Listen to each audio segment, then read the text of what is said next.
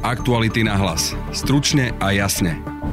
Ex-minister hospodárstva Peter Žiga dnes prišiel vypovedať na políciu v kauze uplácania súdkyne. Nikdy sa taký skutok nestal.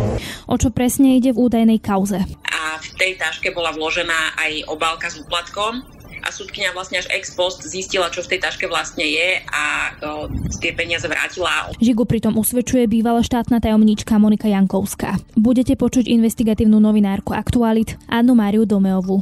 Je to žena, ktorá mala obrovskú moc a teraz naozaj dlhé mesiace sedí vo väzbe, má za sebou hladovku a myslím si, že proste chce ísť na Vianoce domov. Druhou témou dnešného podcastu je pád preferencií niektorých koaličných strán. Ne, nezažili sme takú situáciu, že by eh, hneď krátko po voľbách sa jedna z tých strán, ktoré vládnu koalíciu tvorí, vykazovala by eh, percentá nižšie ako 5, 5% a že by premiérska strana behom necelého roka stratila viac než 50% podpory. Toto je istým spôsobom v vozovkách negatívny slovenský a možno aj európsky rekord a tiež ako môže hlasu uškodiť situácia s Petrom Žigom. Budete počuť politológa Jozefa Lenču. Počúvate podcast Aktuality na hlas. Moje meno je Denisa Hopková. Ex-minister hospodárstva Peter Žigac sa dnes ráno objavil v budove policajného prezídia, kde by mal vypovedať pred vyšetrovateľom NAKA. Žigu obvinili potom, ako na neho podala trestné oznámenie Monika Jankovská. Viac o tom budem rozprávať s kolegyňou Annou Máriou Domeovou, ktorú mám teraz na telefóne. Ahoj, Ama. Dobrý deň. Poďme asi teda k tomu, že o čom presne teda vypovedá Monika Jankovská. Čo teda hovorí, že, by, že mal údajne Žiga robiť teda? Monika Jankovská povedala vyšetrovateľom o tom, ako e, sa mal cez ňu Peter Žiga pokúsiť uplatiť e, súdkyňu Najvyššieho súdu. Bola to súdkynia Pramuková, e, ktorá rozhodovala dôležitý spor o Gabčíkovo a malo ísť až o 100 tisíc eur. Tam bola taká zaujímavá vec, že v podstate, že jej to mala dať v nejakej taške a odniesť jej to, ale že Pramuková teda si to nemala zobrať. Vieš opísať aj tieto okolnosti, ktoré sa teda spomínajú? Mm, sú to také dve zvláštne okolnosti. Prvá je, že Jankovská dostala peniaze pre Pramukovú, ale kým sa za ňou vybrala, Pramuková už rozhodla v tom spore v prospech štátu. Takže vlastne e, prišla Jankovská s, s křížkom po funuse. A druhá zaujímavá vec je, že Jankovská to urobila tak, aby Pramuková nevedela hneď, že jej bol odovzdaný úplatok. Uh, urobila to tak, že jej doniesla nejakú malú pozornosť v darčekovej taške k nejakému sviatku alebo výročiu, nevieme presne. A v tej taške bola vložená aj obálka s úplatkom a súdkynia vlastne až ex post zistila, čo v tej taške vlastne je a uh, tie peniaze vrátila a odmietla prijať úplatok také, taký zvláštny postup, eh, že darčeková taška alebo nejaký darček a dať tam ako takto uplatok. V podstate neviem, že o čom... Prvý raz, čo máme skúsenosti s darčekovými taškami, v taškách na víno eh, sa nosili úplatky do hotela Albrecht eh, pre oligarchu Martina Kvietika, a dobytkár. Čiže je to celkom zaužívaný model transportu peňazí. Ex-minister hospodárstva teda dnes vypovedá na policajnom prezídiu, ako som ma spomenula, ale teda on popiera tú vinu a hovorí, že skutok sa nestal. Pán Žika, dali ste 100 tisíc eur Nikdy sa taký skutok nestal, odmietam tieto tvrdenia, budem vypovedať to vyšetrovať. Čo hovoríte na to obvinenie? Prečo nás ste obvinení? To absurdné. To, Pán Žika, viac vám tomu nepoviem, aby som nemaril vyšetrovanie. A malo to súvisieť e, s Gavčíkovom? Uh, ešte raz vám hovorím, pán redaktor, nebudem vám teraz hovoriť, aby som nemaril vyšetrovanie, neovplyvnilo svetko, asi to mhm. pochopíte. A verím, že e, sa obhájim tak, aby to bolo v poriadku, pretože nič také sa nikdy nestalo. Ako to, že tá súdkynia potvrdila, že vrátila tie peniaze, či vyjadrujem sa k tomu? Monika Jankovská je od marca vo vyšetrovacej väzbe. To znamená, že jej trvalo viac ako pol roka kým u nej došlo k tomu, že sa rozhodla priznať a oľutovať svoje skutky a spolupracovať s policiou a súčasťou tej spolupráce je aj to, že pomáha objasniť ďalšie trestné činy. Je to žena, ktorá mala obrovskú moc a teraz naozaj dlhé mesiace sedí vo väzbe, má za sebou hladovku a myslím si, že proste chce ísť na Vianoce domov. A toto je súčasťou toho jej plánu, ako vyšetrovateľom ponúknuť e, informácie, ktoré môžu e, viesť k objasneniu ďalších trestných skutkov a samú seba dostať z vyšetrovacej väzby. Je to reálne, že by mohla byť Monika Jankovská na Vianoce doma? Neviem to vyhodnotiť, to bude na rozhodnutí dozorujúceho prokurátora. Ale v podstate toto stačí, že keď bude takto vypovedať, že by sa mohla dostať teda uh, z väzby? to stačiť, naozaj to je vždy uh, od prokurátora k prokurátorovi. Vieme, že už je vonku uh, Ľudovít Mako, vieme, že je vonku Pavol Vorobiov, aj František Bem, uh, ktorí spolupracujú s policiou takže to nie je vylúčené, ale garantovať to samozrejme neviem. Pri Žigovi ešte treba teda spomenúť, to je tiež celkom, celkom taká zaujímavá vec, podľa mňa, ktorú možno ľudia ani nevedia, že poslanec môže byť len zadržaný priamo príčine, ale inak by ho teda nemohli zadržať. Tak toto je. Je to taká nešťastná formulácia v našej ústave a popravde ani právnici a dokonca ani prokurátori nemajú uh, na toto jednotný názor, ale v súvislosti s Petrom Žigom sa spomína práve ten názor, že pokiaľ nebol zadržaný priamo príčine, teda pri odovzdávaní úplatku aktuálneho v tomto čase, tak by zadržaný byť nemal. Keby sa to stalo, ak by Petra Žigu v tomto momente pristihli pri tom, ako niekomu úplatok dáva, tak by ho policia zadržať mohla. No, pokiaľ ide o vyšetrovaciu väzbu, tam už musí rozhodovať Národná rada. Ale v tomto prípade sa nič také neočakáva. Neočakáva sa, že by bol e, teda vzatý do väzby. Neočakáva sa, že by vôbec padol návrh na vzatie do väzby.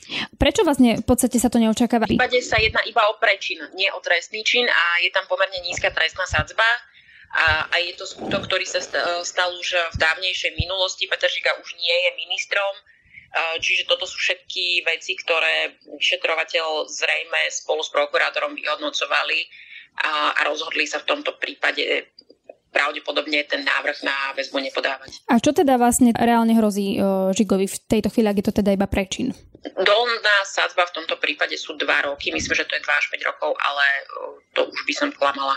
Ale teda hovorí, že ten návrh na vzatie do väzby pravdepodobne teda nepadne a teda ak sa bavíme o dvoch rokoch, možno to nie je reálne, čiže v podstate tam je nejaká pokuta, alebo ako sa vyhodnocujú tieto, tieto prečiny? Záleží od toho, ak sa tá vec vôbec dostane súd, na súd, záleží o tom, ako rozhodne súdca. A ak to bude len toto jediné podplácanie, môže Peter Žiga, ak bude spolupracovať s policiou, vyviaznúť aj s podmienkou vyviazne akože s podmienkou? Aká je to motivácia pre ostatných, aby takéto veci teda nerobili? Niektoré tieto korupčné skutky máme zadefinované zvláštne a práve v poslednom čase to je pomerne do očí bijúce, že tam je pomerne veľký rozdiel v tých trestných sadzbách, keď si porovnáme e, prípady e, napríklad drogových trestných činov, kde ľudia končia vo väzení pre pár jointov E, s týmito veľkými korupčnými kauzami. Bol tam vypovedať aj Daniel Lipšic napríklad, to ale teda súvisí s kauzou očistec, ale ak by si mohla povedať, že prečo teda bol Daniel Lipšic vypovedať dnes? Daniel Lipšic je v kauze očistec poškodený, pretože spolu s Igorom Matovičom e, sú dvaja ľudia, ktorí mali byť sledovaní e, tou skupinou pod vedením Norberta Bedera. Bol tam vypovedať, ale jeho výsluh bol pomerne krátky, pretože on podľa vlastných slov nezaznamenal to, že by ho niekto sledoval a minimálne dve skupiny, pretože rovnako na ňo bolo zamerané aj komando Mariana Košnera. On teda povedal, že si v tom roku 2015 nevšimol, že by ho niekto sledoval, ale vypovedal o osobách, ktoré sú v tomto prípade obvinené, a teda o Tiborovi Gašparovi a Norbertovi Bederovi, s tým, že Bedera vlastne videl prvýkrát až na hlavnom pojednávaní v kauze Kuciak, ale z komunikácie tejto osoby s Marianom Kočnerom Eh, cez aplikáciu Trema podľa Lipšica je zrejme, že ho Beder nemal rád a že robil všetko preto, aby mu uškodil v jeho vtedajšej práci. A pripomenul tiež, že v tom čase práve zastupoval Igora Matoviča, dnešného premiéra. V prípade toho sledovania sa spomína aj teda sám Igor Matovič a v podstate dnes teda vyšiel aj článok o tom, že začal hovoriť ďalší svedok, Pavel Vorobiov, myslím, že v prípade kauzy očistec a teda jeho advokát uh, Lubomír Hlbočan teda hovoril o tom, že, že on sa, ktorú, sa k tomu priznal, k tomu sledovaniu a že mal za to dostávať nejakých 20 eur. A zúčastňoval sa na tom sledovaní tých uh, vybraných osôb? Áno, to povedal, že ešte nepracoval, to je v roku 2015, ešte bol policajtom v Nitre, ale urobil to v rámci svoje, svojho voľna. V rámci svojho voľna sledoval ľudí za peniaze. No nie, dostal za to 20 eur napríklad. No, to všetko, rozumiete. Akým spôsobom prebiehalo no, to sledovanie no, poviem tak, poviem, pána Gipšica, že mu niekto povedal, že chodia tam do, te, do, tej, do tej reštaurácie alebo kaviarne A že aby si tam sadol a sledoval, s kým sa stretli. To je všetko. V podstate teda to už je koľký svedok, ktorý vypovedá No tých kajúcníkov sa nám v posledných mesiacoch urodilo celkom dosť. Celá kauza očistec stojí na svedectve bývalého šéfa kriminálneho úradu finančnej správy Ľudovita Mákova a Františka Béma, ktorý pracoval pre SIS v minulosti. Plus sú tam niekoľkí bývalí policajti, respektíve ľudia z okolia týchto policajných funkcionárov, ktorí spolupracujú a Vorobio tak musel urobiť len nedávno, pretože bol vo vyšetrovacej väzbe pre lustrácie novinárov a predpokladalo sa potom, ako bol prepustený z väzby, že pôjde do väzby pre kauzu očistec, ale napokon sa tak nestalo. Práve preto, že vypoveda? Presne ale... tak. Aktuality na hlas. Stručne a jasne. Najväčšia vládna strana Oľano sa v prieskumoch preferencií prepadá podľa posledného prieskumu agentúry Focus pre televíziu Marky Zaby Oľano, ktoré vo februárových voľbách získalo 25% hlasov, dnes volilo len 11% voličov. Padá aj sme rodina s Borisom Kolárom a strana za ľudí má dlhodobo nad 4%. A teda jediný, kto z koaličných stran rastie, je SAS na čele s Richardom Sulikom. Jasným víťazom prieskumov je však opozičný hlas na čele s Petrom Pellegrinim. Ako je to možné, o čom to vypoveda, ale aj ako sa stranám darí od marca si zhodnotím s politologom Jozefom Lenčom, ktorého mám teraz na telefóne. Dobrý deň, vitajte. Dobrý deň. Úvode pán Lenč, najprv k tým prieskumom, lebo teda mnohokrát vo voľbách to dopadlo inak, ako ukazoval prieskum. V podstate, akú vážnosť teda ale treba prisudzovať prieskumom preferencií? Myslím si, že vážnosť je prieskum preferencií treba pripisovať najmä v kontexte toho, aké sú trendy eh, týchto prieskumov, to znamená nie aká je momentálna situácia k tomu, eh, akým spôsobom sa tie preferencie menia, menia v čase a v korelácii s tým, aké udalosti sa v rámci toho času stali. To znamená, čo spôsobuje v prípade niektorých politických strán nárast preferencií a v prípade iných pokles a v prípade tej tretej kategórie stagnáciu, teda dôvody, prečo e, sa im nedarí osloviť voličov e, viac, prípadne, že majú to šťastie, že aspoň nerobia veci, ktoré by, e, ktoré by pripravovali o, o volickú podporu. Ak by sa teda voľby končili tak, ako predpovedá tento napríklad decembrový fokus, tak súčasné vládne strany ako Olano, SAS za ľudia a Sme rodina by vládu v podstate druhý raz nezostavili. Mali by len 62 poslancov. Vy ste už zažili, že by tak rýchlo padali preferencie a dôvera v vládnu koalíciu? Je teraz december, voľby boli v marci. Nezažil som to, že by takto výrazne padala podpora a dôvera v premiérskú stranu, teda tú stranu, ktorá reprezentuje osobnosťou premiéra práve danú vládu. Tiež sme nepostrehli, že v prípade, že sa zavše deje situácia, že krátko po voľbách dôvera vo vládnu koalíciu alebo vládne strany klesá, že možno tie prieskumy e, niekoľko mesiacoch po voľbách vytvoria situáciu, že povedzme zo, zo 79 e, kresel by mali možno 71, ale ne, nezažili sme takú situáciu, že by e, hneď krátko po voľbách sa jedna z tých strán, ktoré vládnu koalíciu tvorí, dostala mimo parlamentnú podporu, teda pre, vykazovala by percentá nižšie ako 5, 5% a že by E, premiérska strana behom necelého roka stratila viac než 50% podpory, ktorú mala v ostatných e, parlamentných voľbách. Myslím si, že e, toto je istým spôsobom v vozovkách negatívny slovenský a možno aj európsky rekord. Keď sa stala premiérkou Iveta Radičová či Peter Pellegrini, tak ich popularita stúpala. V prípade Roberta Fica tak tam len mierne klesala. Alebo aj tá dôveryhodnosť v, v tej danej osoby. No ale teda Igor Matovič uh, v podstate zažívajú fakt, že strmý pád, lenže teraz je tá situácia iná. Je tu pandémia. Čiže uh, mňa zaujíma, že či či je to tak, že by mohol Igor Matovič robiť čokoľvek a aj tak by padal, alebo v podstate, či sú tam aj teda tie iné okolnosti, Navzory tomu, že je re- realitou to, že žijeme v krízovej dobe, že máme, a dá sa s tým možno aj súhlasiť, že zažívame eh, najhor- jedno z najhorších období za, za ostatné 10 ročia, si myslím, že ten prepad eh, preferencií Olana a súčasne dôvery eh, predsedu vlády ide dominantne na vrúb jeho politiky na to, ako politiku robí, akým spôsobom tú politiku robí a tiež na vrúb toho, akým spôsobom tú svoju politiku komunikuje. Či už smerom do vládnej koalície, či už smerom alebo voči opozícii, alebo či už smerom, smerom k voličom. Dôkazy na to sú minimálne dva.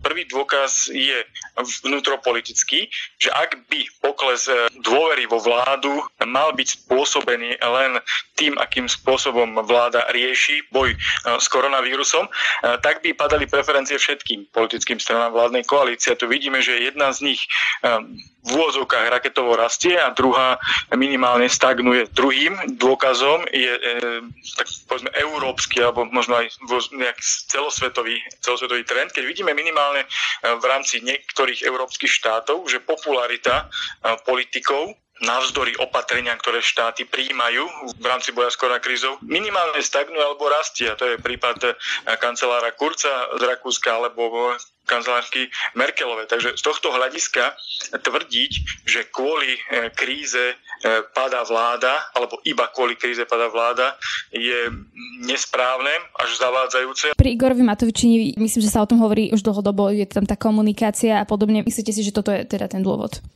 Áno, komunikácia, ale aj politika, to by som počiarkol, pretože nestačí len e, nerozumne komunikovať, aby vám klesali preferencie. E, musíte k tomu pridať aj množstvo neprofesionálnej, amatérskej možno by som povedal aj samodestrukčnej politiky, ktorú minimálne v ostatných týždňoch Igor Matovič realizuje. Keď myslíte samodestrukčnej politiky, tak čo presne teda? Poviem, že vyjadrenia, ale ono je to politika.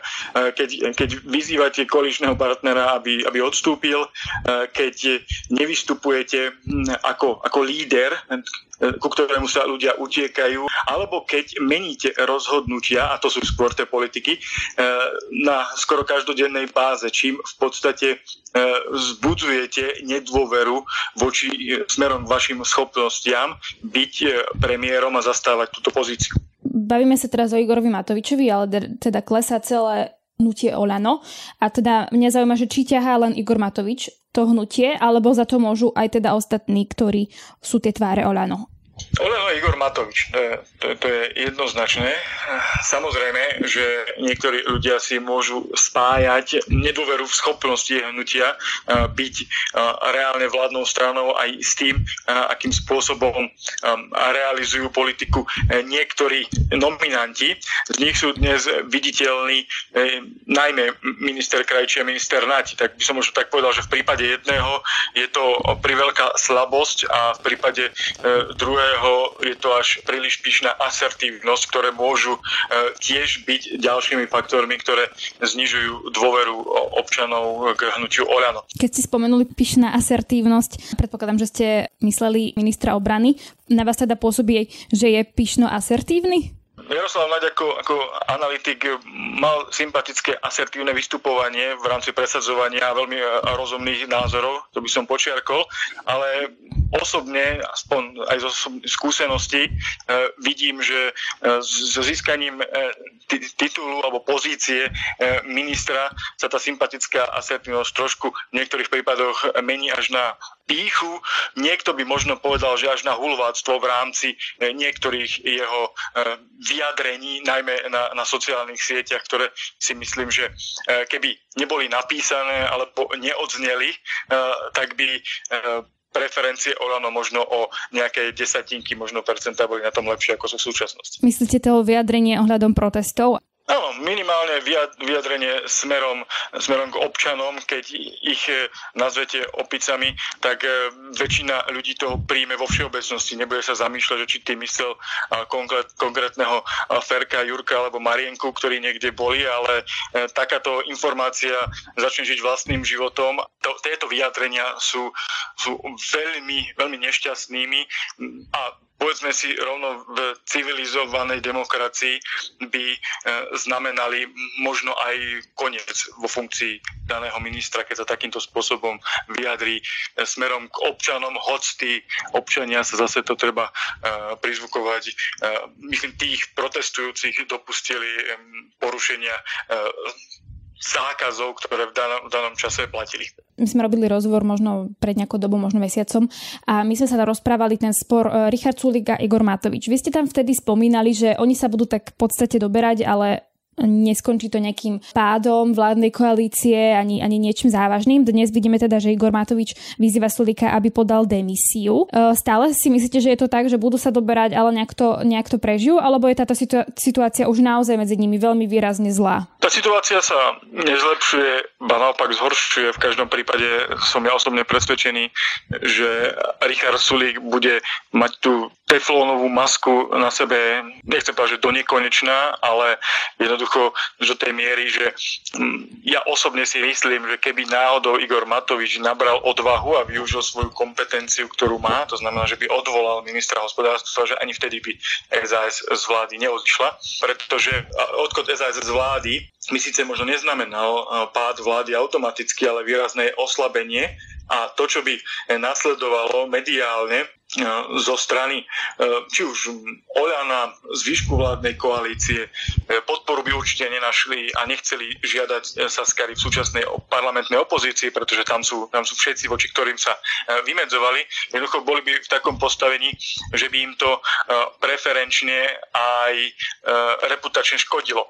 Dnes Richard Sulik vidí, že keď nerobí nič, keď, keď reaguje v podstate, ak som to nazval tak teflónovo, že sa to do neho narazí, ale sa to zotrie, zotrie z neho a jednoducho e, ide, ide sa ďalej, že takáto politika, takéto správanie mu e, prináša e, rast preferencií, čo môže potom využiť následne, či už ak by náhodou boli nejaké predčasné voľby alebo, alebo vo voľbách, ktoré boli v riadnom termíne. Takže z tohto hľadiska ja nevidím dôvod, prečo by to on robil. E, to, to že SAS teraz má v tých prieskumoch 15%, 12, no postupne rastú e, v podstate podľa tých prieskumov a aj tá dôveryhodnosť Richarda Sulika sa výrazne zvyšuje, zatiaľ čo Matoviča znižuje. Je to politikou SAS alebo je to len tým sporom Igora Matoviča s Richardom Sulikom? Povedal by som, že, že aj aj a doplnil som možno ešte tretiu možnosť, že je to aj tým, že Richard Sulik hovorí, e, čo e, ľudia chcú počuť a preto mu nakoniec e, tie preferencie rastú takým spôsobom, akým rastú. A keď hovoríte, že Richard Sulik hovorí, čo chcú ľudia počuť, on to podľa vás hovorí, pretože to chcú ľudia počuť, alebo preto, že si to aj naozaj myslí? Dobrá otázka. Myslím si, že, že zase opäť ne, ne, ne, dával by som tak, že jedno a druhé nie, že je to tak možno, nepovedal sa, že pol, pol na pol. Ako uh, Richard Sulik si vie veci zrátať, v tomto je zase dobrý, takže vie si zrátať, že, že to, to ľudia chcú počuť a budem to hovoriť, ale zase súčasne aj ako uh, človek, ktorého možno viac zaujíma ekonomika ako iné oblasti, uh, tak uh, tomu, že sa majú veci otvárať a, a podobne a uh, robiť semafory regionálne, že tým veciam on naozaj aj verí, že, že môžu, môžu Slovensku pomôcť. Aby som ešte prešla k tým dvom uh, zvyšným koaličným uh, stranám, a to teda je Sme rodina a strana za ľudí, tak teda pri Sme rodina vidíme, že tiež padajú. Uh, podľa posledného prieskumu sú dokonca na hranici zvoliteľnosti. Čo teda je v podstate všetko za tým a sú to udalosti posledných dní to sú udalosti posledných týždňov alebo dvoch mesiacov, možno troch, odkedy, eh, odkedy sa Boris Kolár stiahol v podstate z očí kvôli, kvôli svojej nehode a dostával sa do pozornosti médií len eh, prostredníctvom veľmi negatívnych informácií o tom, eh, z akých okolností sa mu nehoda stala a ako sa počas rekonvalescencie v nemocnici správal. Takže z tohto hľadiska je tým dôvodom, prečo tie preferencie e, klesajú.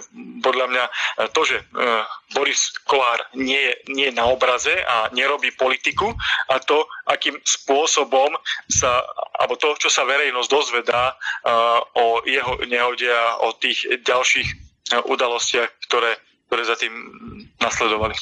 Pri ňom sa teraz veľakrát skloňuje slovo papalášizmus. Podľa vás teda sa od neho odklonili aj tí tí jeho takí naozaj tvrdí voliči, že si povedali, že ale toto je naozaj že dosť aj na nás? Ťažko ináč hovoriť v prípade, v prípade sme rodina o tvrdých voličoch, e, voličoch teda, ktorí volia stranu, bez ohľadu na to, kto je na čele a voličov, ktorí volia stranu, e, pretože je e, na čele alebo ju reprezentuje Boris Kolár. Mm-hmm. Len také krátke intermeco do minulosti. Keď nekandidoval Boris Kolár ako tvár sme rodina, tak tá strana alebo to hnutie zaznamenalo jedno fiasko za druhým. To sú prezidentské voľby a voľby do Európskeho parlamentu. Hoď tam sa snažil tú značku Sme rodina povýšiť na európsku úroveň tým, že si sem volal rôznych enfant terriblov európskej politiky. V každom prípade on nekandidoval a strana nezískala ani 5%. To isté v prezidentských voľbách Milan Krajňák. Ale keď kandidoval Boris Kolár, keď bol tvárou hnutia, kedy aktívne vystupoval za Sme rodina, vtedy tie percentá išli k 8. To, že dnes je na úrovni 5, ja stále ešte netrúfam tvrdiť, že je to preto, že sa odkláňajú e, voliči kvôli jeho papalášizmu, kvôli tomu, ako sa správal a s kým tá nehoda a kedy sa stala, alebo je to s dôvodom toho, že jednoducho e, Boris e, Kolár nebol na obraze, nehovoril, neprihováral sa tým svojim, svojim voličom a oni, nechcem povedať, že na ňo v vôzovkách zabudli, ale jednoducho mm, stratili tú svoju, možno tam dôvodzok, ja poviem, použijem príliš silné slovo, modlu, ku ktorej sa utiekali, že vyrieši ich zbabrané životy a teraz možno čakajú, že kedy a, a s čím zase Boris príde a čím im pomôže. No a potom teda ešte posledná koaličná strana za ľudí, tá najmenšia. Teda tá, tá sa drží pri tých, pri tých 4%, niekedy tam mierne porastie a podobne. Čím to teda je? Asi dva dôvody by som za tým videl. Prvým dôvodom je to, že, že tá strana nemá v podstate e, identitu, má problém s vlastnou identitou, akého voliča chce osloviť. To, k čomu nabádal svojho času Andrej Kiska, čo si osvojila aj súčasná predsednička, že oni sú strana aj pre liberálov, aj pre konzervatívcov, to jednoznačne nefunguje. Keď je niekto konzervatívec, volí konzervatívnu stranu, keď liberál, tak skôr liberálnu. A druhým dôvodom je podľa môjho názoru absolútne necharizmatický líder, ktorý nedokáže osloviť iných ľudí okrem tých, ktorí tej strane dávajú stále ešte svoj hlas e, na základe či už nostalgie za Andreom Kiskom alebo z nostalgie, že tú stranu volili vo voľbách a stále ešte dúfajú, že nejakým spôsobom e, zohrá významnú úlohu v slovenskej politike. Sklamala podľa vás vládna koalícia ľudí, že čakali nejakú zmenu a tá zmena napríklad neprišla alebo, alebo alebo nie? Určite áno, myslím si, že čas spoločnosti bola sklamaná už priamo po voľbách z toho, akým spôsobom sa vyprofilovala.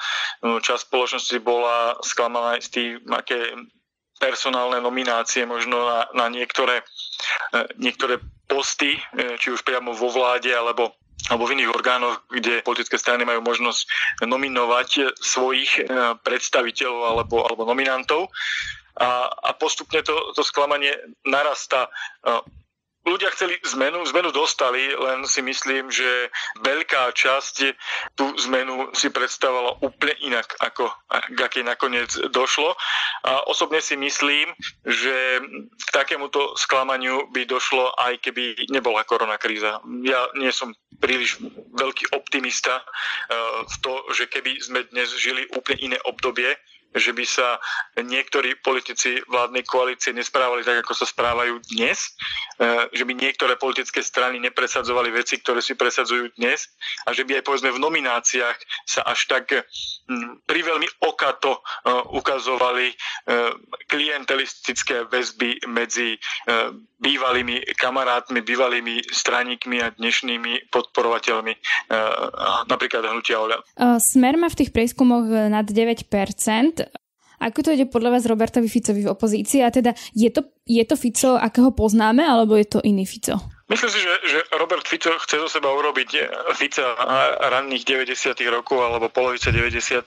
rokov, ale už to jednoducho nejde už v hnedej koženej bundoške a s, s, s drahými hodinkami to nie je ten, ten mladý Robert Fico nepoznačený e, e, škrupulami toho, e, čo má istým spôsobom politicky na svedomí, pretože politickú zodpovednosť za, za veci, ktoré sa diali, rozhodne nesie. Snaží sa to nahrádzať tou priveľkou aktivitou, možno až e, revolučným slovníkom. E, v každom prípade si osobne myslím, že to už je derniera jeho, jeho politik, politickej kariéry a e, takýmto spôsobom sa snaží len odvrátiť neodvratiteľné. Podľa vás je to teda koniec Roberta Fica? Neviem si predstaviť v skutku a predstaviť vám, myslím si, že dosť veľkú, čo by sa muselo stať, aby Robert Fico preferenčne začal rásť, aby, aby voliči, ktorí kedy si volili smer a odišli od neho, tých zo 44% 2012, nezabúdajme, že do volieb 2020 za 8 rokov tá strana klesla zo 44% na, na 18 alebo 19, keď to dáme. Tí ľudia odchádzali kvôli politike Roberta Fica, ktorý reprezentoval smer a z tých 18, respektíve 19 dnes, dnes na, na 9, takže neviem si predstaviť, čo by Robert Fico musel urobiť, aby sa, alebo čo by sa muselo udiať v rámci slovenskej spoločnosti a politiky, aby zase tí, ktorí odišli kvôli Ficovi, tam pre Fica, pre Fica opätovne prišli. Takže možno nie len, že sa zastagnovali tie preferencie na tých deviatich, ale, ale aby neklesali ďalej. Nová strana Hlas na čele s Petrom Pelegrínim včera teda obvinila ex-ministra Žigu. Podľa vás toto všetko, čo sa deje, môže sa napokon odraziť na tom, že, že aj strana Hlas môže skončiť úplným fiaskom, keď prídu voľby? Práve, že nevieme, čo sa všetko ešte môže, môže stať. Ak Peter Pellegrini poznal svojich, eh, svojich spolupracovníkov, svoju jedenáctku a s mnohými sedel niekoľko rokov vo vláde. A keď boli mu tak blízky, že si ich, že si ich zobral ako spolu so sebou pri základní novej politickej strany, eh, tak predpokladám, že vedel uh, o ich či už svetlých alebo temnejších stránkach politickej alebo osobnej minulosti, respektíve mal by vedieť, ako každý uh, personálny manažer, keď niečo zakladá, tak by si mal zistiť informácie o tom, s kým a do čoho ide, aby vedel uh, predvídať udalosti, ktoré sa môžu stať. Predpokladám, že že sú na možnosti, ktoré sa môžu stať pripravení a ak sú pripravení, tak ich neprekvapia a budú vedieť na to reagovať a nemusí to stranu postihnúť výrazným preferenčným pádom, obzvlášť keď im do toho nahráva aj správanie sa vládnej koalície respektíve premiéra súčasného, ktorý bol jeho vyzývateľom a jeho nástupcom v pozícii premiéra, teda ľudia, ak hľadajú nejakú alternatívu voči súčasnému premiérovi a súčasnej vláde, tak v pamäti majú najmä Petra Pellegriniho a tým pádom mu akákoľvek chyba Oľano preferenčne pomáha. Avšak ak nevedel tieto informácie a je tam naozaj e, v skrini ešte príliš veľa kostlivcov, nielen u, Petra Žigu, ale aj niektorých ďalších predstaviteľov hlasu, a vyjde toto na povrch a bude to reálne dokázateľné, tak sa samozrejme môže stať, že tá strana skončí fiaskom. Avšak eh, podotýkam to, čo som povedal pri predchádzajúcej odpovedi. Eh, tu sme mali pred necelými desiatimi rokmi 44% voličov, ktorí dali hlas sociálno-demokratickej strane. Eh, možno nie všetci boli presvedčení sociálni demokrati, ale myslím si, že veľká časť z nich sú prirodzene voliči sociálnej demokracie a budú hľadať nejakú stranu, ktorá si pragmaticky dá do názvu sociálna demokracia alebo bude sa správať ako skutočná sociálna demokracia. A tým pádom, ak tie kauzy e, nebudú tak katastrofálne, ako by teoreticky mohli byť, e, tak si nemyslím, že že takáto machula v podobe e, obvinenia Petra Žigu, a podotýkam z prečinu, nebol trestný čin, takže prečin, tak takáto jedna malá, nazvime to v úvodzovkách, nehoda, nemala by prečo znamenať výrazný prepad preferencií, pretože okrem tejto udalosti sa v politike v danom čase, ale aj potom, aj predtým deje množstvo iných udalostí, ktoré zase naopak môžu pôsobiť pozitívne pre preferencie strany hlas. No a to je z dnešného podcastu všetko. Vypočuť si nás môžete cez Spotify a ďalšie podcastové aplikácie. Aktuality SK vydali ročenku Kauzy 2020, ktorú získate, ak si predplatíte službu Aktuality Plus, lebo všetci naši predplatitelia ju majú zadarmo v online forme, alebo ak ju chcete vo fyzickej tlačenej podobe, tak si ju môžete objednať na Aktuality SK obchod alebo kúpiť v novinových stánkoch. Na dnešnom podcaste spolupracovala Anna Mária Domeová, Matej Ohrablo a Adam Oleš. Pekný zvyšok dňa a tiež pekný víkend želá Den Denisa Hopková. Aktuality na hlas. Stručne a jasne.